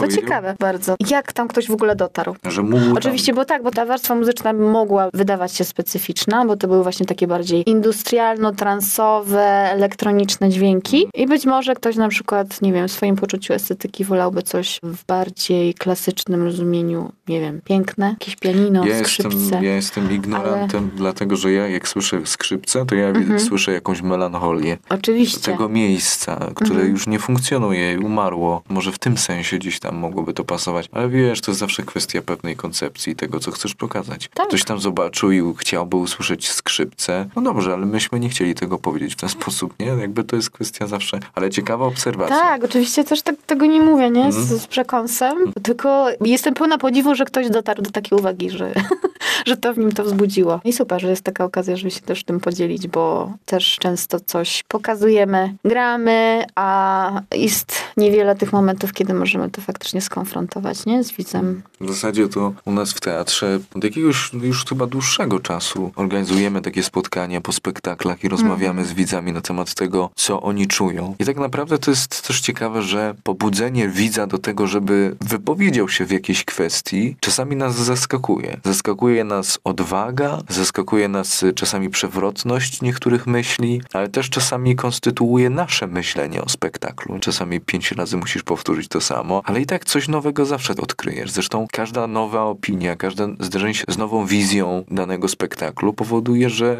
coś się zmienia i jest to ubogacające na pewno. Nie wiem, jakie ty masz doświadczenia, czy jak pamiętasz po rozmowach, to czy jest to takie poczucie fajne, że można się dowiedzieć więcej o tym spektaklu jeszcze. Zdecydowanie i też nawet jeżeli musisz, tak jak powiedziałeś, 5 razy coś powtórzyć, to ta powtarzalność w końcu doprowadzi cię do momentu, że będziesz musiał zweryfikować, czy ty faktycznie tak myślisz. Ja tak miałam w przypadku Bestii, gdzie tak się śmieję trochę wewnętrznie, że sobie ukułam taką, nie, regułkę odpowiedzi na to pytanie. No i faktycznie, tak jak mówisz, jak już 3. raz mówiłam, że to jest według mnie tak i tak, to stwierdziłam, a może jednak, wiesz, tu jest przestrzeń na coś innego, nie? Może tak mi się wydawało za pierwszym razem. Tak. Więc to już jest jakaś cenna przestrzeń, żeby to jakby sobie aktualizować, nie? Na jakim etapie jesteśmy. A druga rzecz, to tak naprawdę dopiero w tym momencie, kiedy musimy to zwerbalizować, to ja się dowiaduję, o czym jest spektakl dla mnie. Bo oczywiście tam jakieś monologi lecą, ale dopiero w konfrontacji, kiedy ty musisz to ukonstytuować, wypowiedzieć i podpisać się pod tym, że tak jest, to dla mnie się tworzy jeszcze takie zamknięcie, nie? Spektaklu. I ja sobie też porządkuję pewne rzeczy o tym, co się wydarzyło. Że nie zostawiam tego tak po macoszemu, niezaopiekowane. Tylko te myśli też mają możliwość właśnie się skonfrontować. wywołałaś spektakl Bestie. To też jest ciekawe, że w tym spektaklu ta materia, o której mówisz, materia teatru, tańca i ruchu, spotyka się w jednym, można powiedzieć, obrazie, który nagle się uwidacznia na scenie. Tam też nie jesteśmy tak do końca zaznajomieni dokładnie, jaką postać kto gra. Gdzieś tam może faktycznie ja z Kamilem, Bruno, Schulz i ojciec, to tam gdzieś jakąś świadomość mamy, ale to nie jest najważniejsze. Jestem ciekaw, jeżeli chodzi o twoją pamięć tam, bo również to jest kolejny z tych spektakli, który gdzieś tam wykracza poza takie ramy naszego myślenia o tym, czym jest teatr i próbą nie, tak jak wielokrotnie powtarzaliśmy, inscenizacji Schulza, tylko próby przetworzenia i znalezienia czegoś, co mamy w sobie na ten temat. Jakiejś fobii, jakiejś traumy, jakiegoś rodzaju zwierzęcości, jakiegoś takiego, jak to myśmy to nazywali? Bestialstwo. Ekshibicjonizmu. No jestem ciekaw, jak to u ciebie wygląda. Z tym postaciowaniem myślę, że to jest znowu taka cecha twórczości Ani Piotrowskiej, że jednak te postaci. Że jednak te postaci... Ja się już czuję pijana po prostu. Pijana słowem. Witamy w pijalni słowa. A i to jest to dobra nazwa na audycję. Pijalnia słowa, no. Spokojnie. Ja muszę się zastanowić, co ja chcę powiedzieć. Wiesz, co ja chcę powiedzieć. O bestii, o bestialstwie, ekshibicjonizmie, o tym, że walczymy z naszymi traumami wewnętrznymi. No tak, bo jakby znowu wracamy do tej autentyczności, że bazujemy na swoich doświadczeniach i nie jest żadnym odkryciem, że aktor czerpie ze swojego doświadczenia i z życia, ale wydaje mi się, że tym bardziej jest ku temu sposobność. Jeżeli my nie odgrywamy jakichś ról, wiesz, z góry narzuconych jeszcze kulturowo czy historycznie, nie? Typu Romeo i Julia, etc.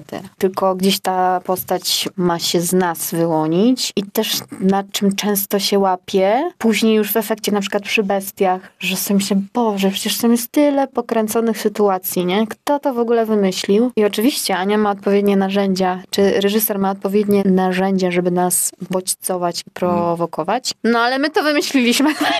Gdzieś to się działo w naszej podświadomości i to jest bardzo ciekawe, że no przyłożyliśmy do tego rękę. Więc tak, na pewno tu było dużo przestrzeni, żeby się zmierzyć z tym, co jest pod podszewką, co gdzieś tam pod skórą nas drzemie. Z bestii też właśnie powiedziałaś o tej zwierzęcości. Co ciekawe, to moje zwierzę chyba nie było aż tak bestialskie, jak sobie myślę, bo gdzieś wyszło bardziej z motoryki tej pajęczarki, aczkolwiek ona chyba też potrafi być okrutna. Nie wiem, gdzieś teraz myślę o tych kokonach i tych mackach właśnie takich to. Natomiast też ekshibicjonizmie takim emocjonalnym, który właśnie wbrew pozorom jest mocniejszy, nie? Niż to, co nam się wydaje, że jest w stanie nas zszokować w takim wizualnym aspekcie. Nie wiem, nagość, chociaż czy to kogokolwiek jeszcze dzisiaj szokuje, no wulgarność, właśnie jakaś taka brutalność, agresja, przemoc. A wydaje mi się, że to jest już tak opatrzone, w sensie jakby to nie są obrazy nam obce, w internecie, w telewizji, że najbardziej krucha i najbardziej szokująca właśnie jest ta materia emocjonalna, którą często ukrywamy w życiu, nie? I jakby tutaj też było dużo przestrzeni na to, żeby się tak uwypuklić. Więc... Dobrze, ja bym poszedł dalej.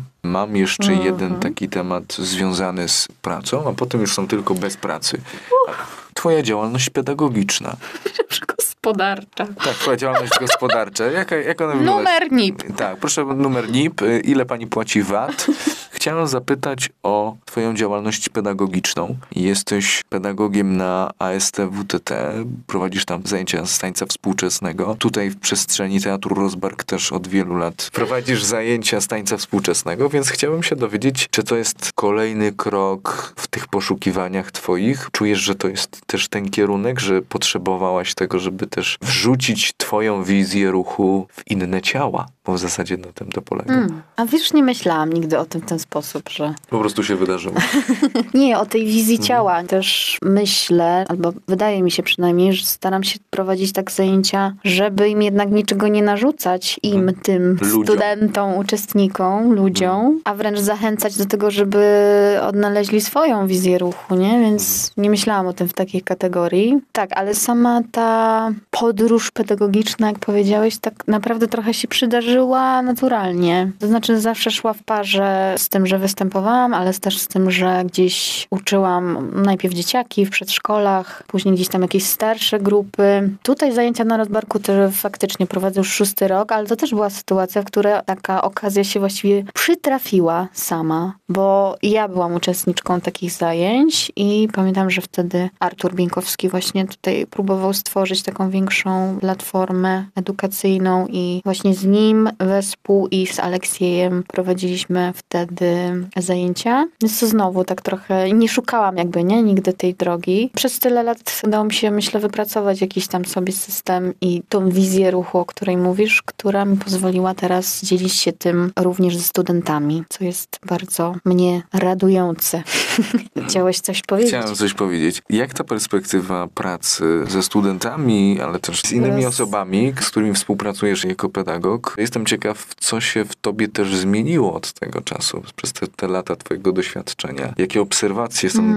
Czy ci ludzie są coraz bardziej chłonni tego ruchu? Czy jest coraz trudniej? Jakie masz obserwacje? Kilka takich aspektów, bo faktycznie są ze mną osoby, które chodzą od pierwszych zajęć, czyli już prawie 6. rok. To jest też bardzo ciesząca perspektywa. Oczywiście jakby one rozwijają się w aspekcie fizycznym, nie? Mają więcej umiejętności, jakby to jest jasne. Inaczej by było słabo. Świadczyło o tych zajęciach. Ale jest też, pojawia się taki właśnie aspekt, że mam wrażenie, że czym więcej umieją, tym też im się wydaje, że jeszcze więcej nie umieją. Okay. I dopiero teraz właśnie wchodzimy na takie poziomy głębszej pracy z ciałem. Czym więcej już mają tych umiejętności, tym jest więcej przestrzeni na odkrywanie jeszcze nowego, nie? I ja też tak miałam z perspektywy takiej z kolei pedagoga, no, że czym więcej wiedziałam, tym mi się wydawało, że przecież się nie nadaje na to miejsce, bo Chryste, jeszcze tyle nie potrafię, nie? Natomiast bardzo szybko zawróciłam z tego myślenia, bo jest to bardzo blokujące i też pozwalam sobie po prostu nie wiedzieć pewnych rzeczy i nie wpajać ludziom, nie wiem, właśnie mojej wizji ruchu, tylko dawać im przestrzeń na odnalezienie własnej, bo wydaje mi się, że no niejednokrotnie jest mało na to miejsca, że jest jeszcze bardzo dużo takiej przestrzeni, gdzie właśnie kontynuujemy ten model taki odtwórczy, przyjść, nauczyć się czegoś. Okej, ja jestem w stanie to zrobić, może mój warsztat rozwija się, nie? Na poziomie takich umiejętności, sprawności ciała, ale czy ja jestem w stanie coś dla siebie z tego wziąć, coś samemu później stworzyć,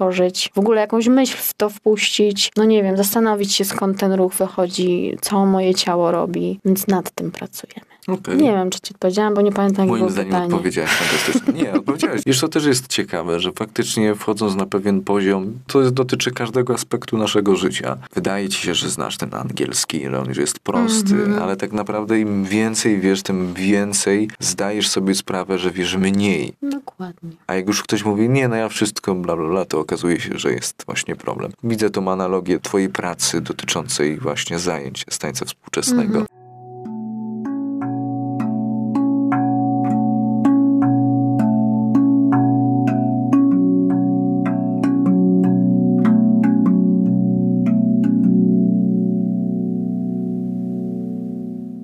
Byliśmy w przestrzeni artystycznej, byliśmy w przestrzeni pedagogicznej, a teraz kolejna przestrzeń. Uwaga, bo będzie mała zapowiedź. Nadzieja to dziwne uczucie, migotanie przedsionków i tląca się cisza. Ja wiedziałem, że to będzie tak zabawne.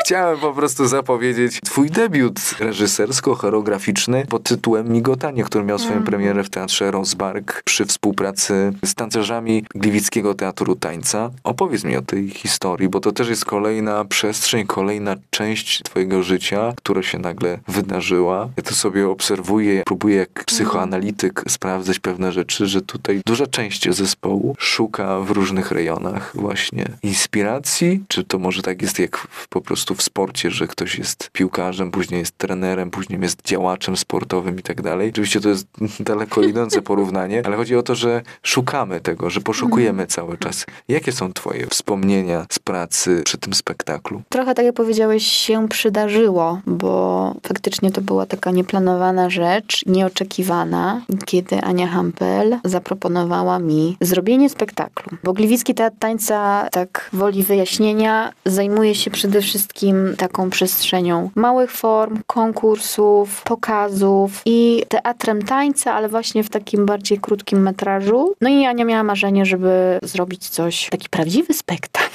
teatru tańca. No ja się bardzo cieszyłam, ale też z czasem zauważyłam, że ta wolność mnie zaczęła nieco frustrować, bo jednak potrzebuję pewnych ograniczeń. No bo o czym tu zrobić pierwszy spektakl w życiu? To by musiało być i coś mądrego, i zabawnego, ale też żeby nie było kiczowate. Jakaś straszna presja się po prostu wytworzyła. Do tego miałam wspaniały skład, bo 8 dziewczyn, jest energia kobieca, która jakby już sama w sobie też mi na myśl przywodziła jakieś przestrzenie, którymi się możemy tematycznie zająć. Więc jakby z jednej strony była ta duża otwartość na to, co... Mogę wszystko po prostu, nie? Wszystko. No więc myśmy przerobiły materiału na naprawdę na dobre 10-15 spektakli, bo jak chce się zrobić idealną rzecz, to 20 razy po drodze się człowiek spali. No więc byłyśmy w tych wszystkich etapach. Chociaż ja też i dziewczynom powtarzam, i sobie, mimo że wiele to frustracji, wysiłku i nieprzespanych nocy kosztowało, to nie byłybyśmy w tym miejscu, gdybyśmy tych wszystkich etapów, które się mimo wszystko nie wydarzyły, bo z tego materiału nic nie zobaczyliśmy w tym końcowym efekcie, ale taka była droga. Nie da się do tego inaczej dojść. Na pewno ogromne doświadczenie pod kątem zmiany perspektywy, roli, to po prostu każdy musiałby przeżyć. Dla lepszego po prostu zrozumienia współpracy z reżyserem. Odpowiedziałam sobie sama na wiele pytań, które mi się po prostu też rodziło w pracy jako tancerka, aktorka. One nagle wydawały mi się bardzo oczywiste, ale nie byłam ich w stanie zrozumieć bez tej perspektywy. Trudne zadanie pod względem na pewno podejścia niskobudżetowego w Polsce albo bezbudżetowych produkcji, czyli reżyser, choreograf, projektant kostiumów. Mieliśmy bardzo duże szczęście tutaj też pomocy, współpracy ze strony teatru i Ani Piotrowskiej też pod kątem takim konsultacyjnym, ale też Pawła Morlika, który nam piękne światła zaprojektował. Ale nie każdy z takich warunków ma szansę skorzystać, więc jakby jeżeli jedna osoba się spotyka w tych wszystkich funkcjach, to, no jest, to jest mieszanka wybuchowa.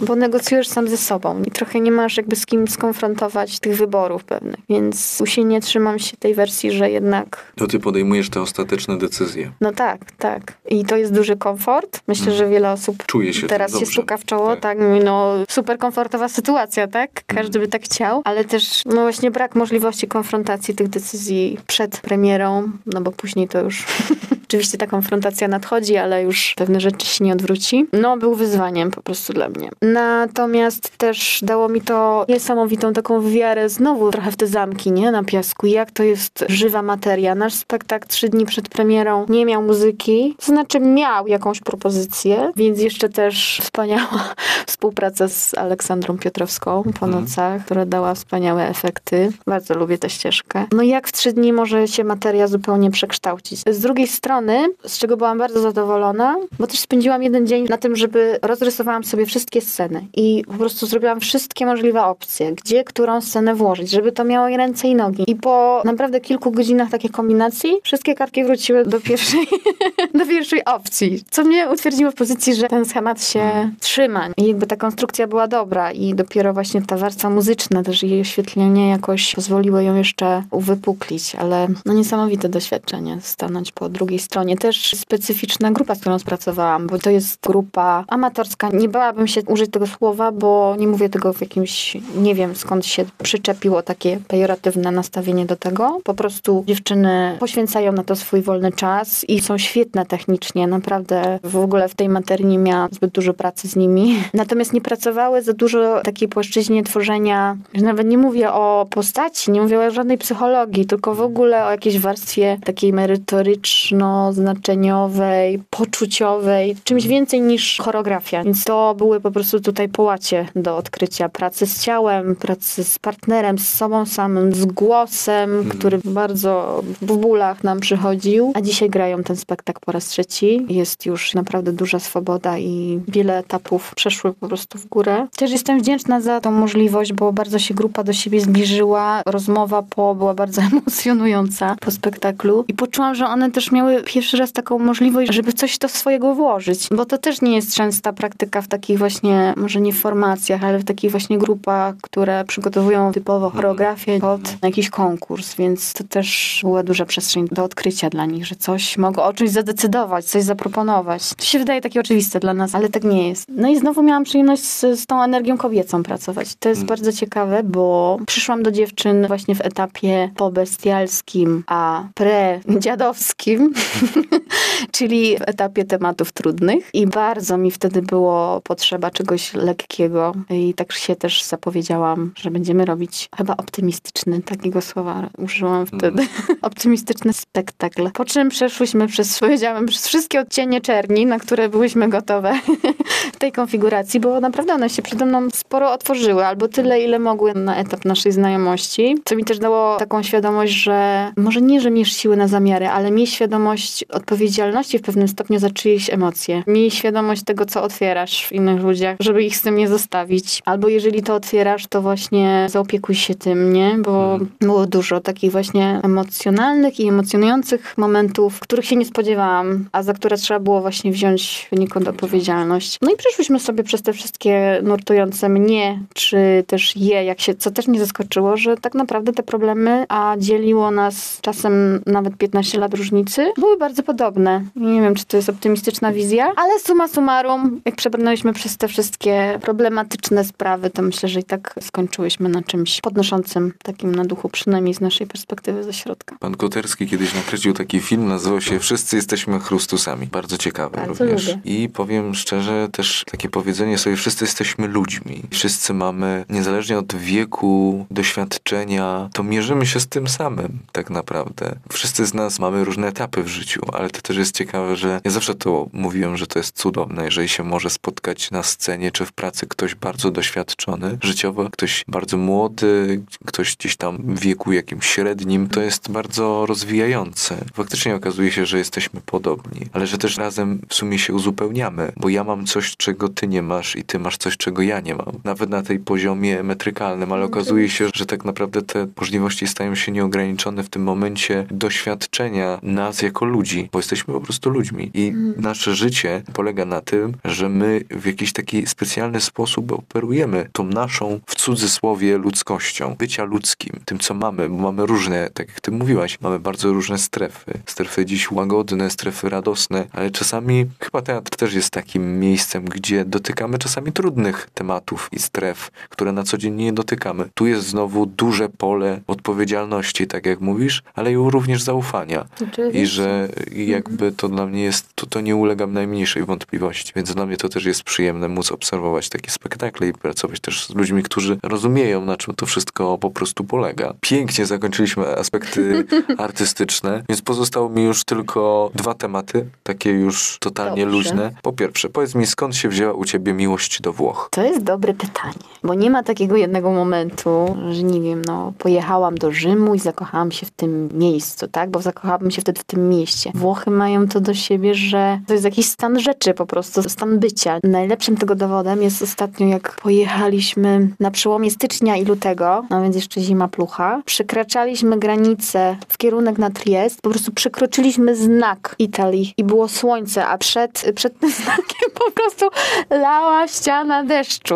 To jest jakiś dobry układ, nie? Z kimś tam w wszechświecie. No więc jak masz słońce, jak masz dobre jedzenie, jak masz taką historię kulturalną, architektoniczną, piękny język, którego się teraz mam przyjemność uczyć, a co jest właśnie bardzo ciekawe, że przecież po włosku właściwie można chyba mówić tylko we Włoszech, prawda? Więc nie uczy się go zwykle użytkowo, tylko on jest naprawdę tak piękny. Dla koneserów. Więc jakby te wszystkie składniki, o których wymieniłam, myślę, że już są wystarczającą odpowiedzią, ale dla mnie faktycznie jestem już na tym etapie, że mogłabym powiedzieć, że to jest mój drugi dom, że już po prostu się tak zafiksowałam, że mam naprawdę już sobie, patrzę, w którym jeszcze tylko regionie nie byłam, co gdzieś słyszę, jakąś informację, to mówię, a tak, to tam było. Sięgając pamięcią wstecz, to myślę, że chyba tak podświadomie ta miłość się narodziła właśnie za tych czasów zespołu estradowego, ponieważ to był tego typu twór, który w początkowych latach 2000 bardzo dobrze prosperował i jeździł na mnóstwo wyjazdów, nie tylko w Polsce, ale właśnie na wyjazdy typu karnawał we Francji, karnawał we Włoszech i ten czas, gdzie właśnie tu się zjeżdża. Tu. Widzisz, ja tam jestem. Tam się zjeżdżały właśnie takie formacje z całego świata. Parada, samba, pióra. I myśmy na takie wyjazdy właśnie jeździli. Dlatego też już w wieku właśnie tej 12-13-latki miałam okazję być parukrotnie czy paręnaście razy we Włoszech w takich okolicznościach. Mocny obraz mi przychodzi, jak idziemy tą paradą, w ogóle w jakiejś takiej abstrakcyjnej sytuacji. Dziewczyny z Polski, pióropusz samby, kozak za kolano, zima, no bo to zazwyczaj jest okres karnawał, styczeń gdzieś tam. I pamiętam, że ci ludzie wychodzili na ulicę i wiesz, gdzieś nas tam poili jakimś ich domowym winem, nie? Na przykład, a ja miałam 13-14 lat, przypominam, ale jakieś takie mam mocne obrazy, że od zawsze mi się to miejsce kojarzyło z taką gościnnością. Wydaje mi się, że ci ludzie zawsze na wszystko mają czas i potrafią się nim cieszyć, potrafią celebrować życie w ogóle, nie? Ale też jak relacje. Dlatego jestem bliższa temu dolce farniente niż dolce vita, nie? Nawet, bo właśnie tam ja mam bardzo trudno ostatnio, mam duży problem z odpoczynkiem. Cały czas mi się wydaje, że coś muszę robić. No nie wiem, nawet gotując wodę na herbatę, tu już sięgasz po telefon, albo jak sprzątasz, to musisz jakiś, wiesz, mądry dokument w tle jeszcze słuchać, bo w ogóle tak zatraciliśmy taką umiejętność odpoczynku, bo właśnie to nic nie robienie nam się wydaje takie, nie w kategorii odpoczynku, nie? Tylko takiego marnotrawstwa czasu. A wydaje mi się, że Włosi właśnie potrafią to docenić. Oczywiście tu jeszcze wchodzi pewne niebezpieczeństwo, że nie żyłam tam, bo nie mieszkałam tam. Moja najdłuższa podróż do Włoch trwała miesiąc, gdzie faktycznie byliśmy w jednym mieście, więc to była taka namiastka, no ale jest jeszcze ten czar urlopu, wakacji. W tych okolicznościach, gdziekolwiek przybywamy, to jednak jest trochę ta rzeczywistość zakłamana. Natomiast śmiem twierdzić, że w przypadku Włoch to może być bardzo bliskie prawdy. Myślę, że bardzo będzie bliskie prawdy, bo z tego co wiem, z tego co się orientuję, to Włosi sami odpoczywają na wakacjach we Włoszech. To prawda. Więc to z czegoś wynika. To nie jest tylko takie pozory, tylko naprawdę jak się pojedzie i zobaczy się, że naprawdę Włosi wolą tam odpoczywać, a Mediolan jest pusty, rzut beretem i ludzie tam spędzają wolny czas. I to nie jest przypadek tak naprawdę. No. Tak, bardzo kochają swój kraj i swoje wyroby, w sensie takim nie tylko mówię o jakichś materialnych rzeczach, ale to wszystko, co idzie spod ich ręki. Też można zobaczyć, w co się ubierają chociażby. To są wszystko włoskie marki. Wiesz co, jak wejdziesz do sklepu jakiegokolwiek włoskiego, tam są tylko włoskie produkty. To z czegoś wynika, dokładnie, że ta gospodarka po prostu jest zbudowana na tej myśli, nie powiedziałbym nacjonalistycznej. To jest właśnie ten rodzaj miłości do kraju, który nie wynika z tego, że ja nienawidzę wszystkich dookoła. Wiesz o co chodzi? Że no dobra, może pewnie gdzieś tam w rządzie włoskim się znajdą takie osoby, ale nie czuję tej niechęci do obcych. Oczywiście to zależy od regionu, ale ogólnie, tak jak mówisz, Włochy są miejscem raczej gościnnym niż niegościnnym. A czasami nawet miejsca, które mogłyby się wydawać niegościnne, nagle się stają gościnne. Też tak się, tak ja mam takie obserwacje. Wiesz, ja mam też taką teorię, że ja po prostu kiedyś już żyłam we Włoszech w jakimś wcześniejszym wcieleniu. Ja mam tak z Hawajami. O, to ciekawe. Pamiętam też właśnie z jednego z tych wyjazdów nastoletnich z orkiestrą, że mi się wydawało, że ja umiem po włosku mówić. Pamiętam, że tam robiliśmy jakieś psikusy w hotelu, wzięliśmy gazetę włoską i dzwoniliśmy gdzieś i wiesz, no i czytałam tak jak leci, nie? Zawsze mi się wydawało, że mam jakieś predyspozycje ku temu i tego się trzeba trzymać po prostu. No i nie wiem, czy istnieje coś takiego, wiesz, jak włoska dusza, ale jeżeli coś takiego jest, to tak bym się mogła opisać. Jak jedziemy do Włoch, to robię zapasy, tak żeby mieć wszystkie produkty w domu. Jak się spotykamy, mam to szczęście, że mam też, mój chłopak też jest zapaleńcem włoskim i moja najbliższa przyjaciółka również, więc mamy taką 4-osobową ekipę. Co prawda część męska co roku próbuje w jakimś stopniu przeforsować to, żeby może gdzieś indziej w tym roku. Więc oni pytają gdzie, a my pytamy gdzie do Włoch. Ale też jak spotykamy się, to zazwyczaj gotujemy jakieś włoskie potrawy, albo śpiewamy włoskie karaoke. Myślę, że to jest bardziej taki po prostu, tak jak powiedziałam, stan bycia, nie? Stan świadomości. Być we Włoszech, nie będąc we Włoszech. Które miasto? Jako takie miasto, które uosabia ciebie i czujesz się tam dobrze. Wiem, że to jest trudny wybór, ale musisz wybrać jedno. Na pewno nie było takiego miasta, które mi się nie podobało we Włoszech, bo tam każda mała wiocha to jest już po prostu dzieło sztuki. Ale miałam takie dwa poczucia. Na pewno to była Werona, też byłam już kilka razy i to było takie pierwsze miasto, gdzie miałam, tu bym mogła mieszkać, bo jest wiele miasteczek we Włoszech, które podziwiam, kocham, są przepiękne, ale na przykład wiem, że nie mogłam tam mieszkać. W Rzymie chociażby. Właśnie z tego powodu, tak? Że to jest pędzące miasto, tak? Oblegane. Tak, jakieś takie wizytówkowe, nie? Mi się wydawało, mimo że można tam poczuć tego ducha, czasu i historii, to jakby gdzieś tam nie poczułam, ale Werona na pewno. A drugim takim miejscem było była Luka, która była moim odkryciem w Toskanii. To właściwie taki, to nawet nie było miasteczko, to był taki, wiesz, zamurowany plac większy, ale przepiękny po prostu tam jest. Wydawało mi się, że tam jest wszystko, czego potrzeba. Można było całe sobie miasteczko rowerem objechać, jakiś taki spokój, ale jednocześnie to życie tam tętniło, nie? Nawet w jakichś właśnie małych zakamarkach zawsze się znajdzie jakiś dziadek, coś opowie. Ja miałem zawsze szok kulturowy, będąc we Włoszech, że tam się wszyscy uśmiechają. Niezależnie, czy masz 5 lat, 10 czy 90. Wszyscy mają uśmiech na twarzy. Niezależnie, to czy prawda. To jest centrum Neapolu, czy po prostu gdzieś obrzeża Genui. Wszędzie się ludzie uśmiechają. O, i Genua. To jest trzecie miasto, w którym mogła zamieszkać. Genua, tak? Chciała zamieszkać, tak. Przepiękne. W ogóle Liguria. A to właśnie, bo widzisz, teraz mówiliśmy o koncepcji tego, gdzie mogłabyś zamieszkać, ale to jakby jest równoznaczne z twoimi ulubionymi po prostu miejscami, tak? Bo wiesz, ja pamiętam, jak pytałem się kiedyś mojego znajomego, które miasto jest twoim zdaniem najlepsze we Włoszech? I on mówi Neapol. A ja mówię, dlaczego? No bo wszystko, co jest we Włoszech, jest w tym miejscu. Ale on mówi, nie jestem w stanie tam żyć. No dlatego właśnie, mieszka w Benevento.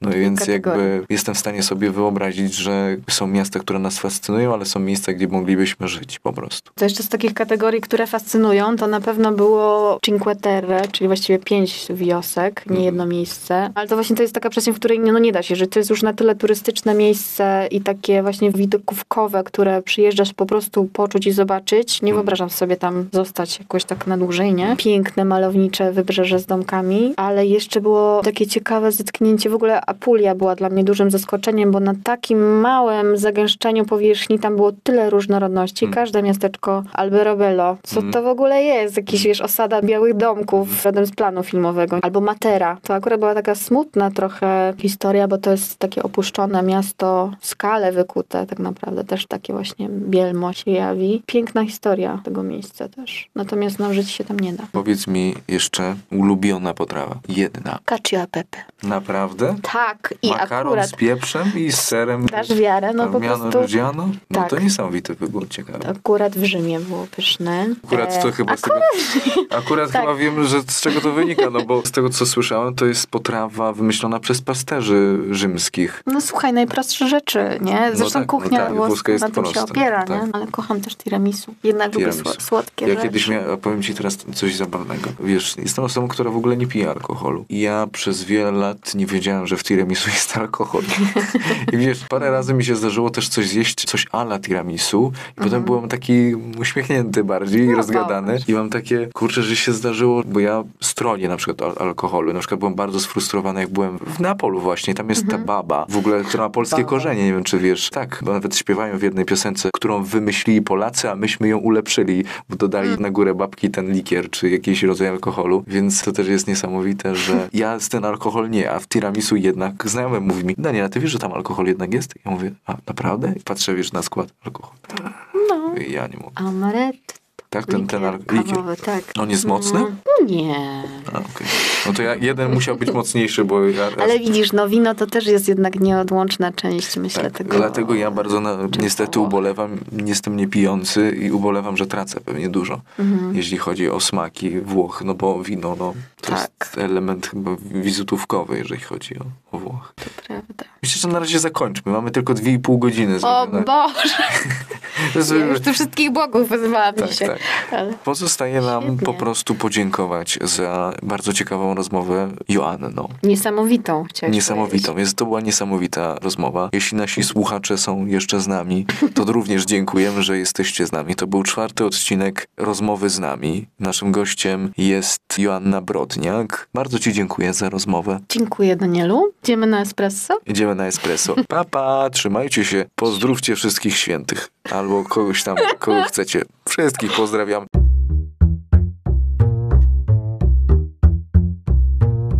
Pozdrawiamy.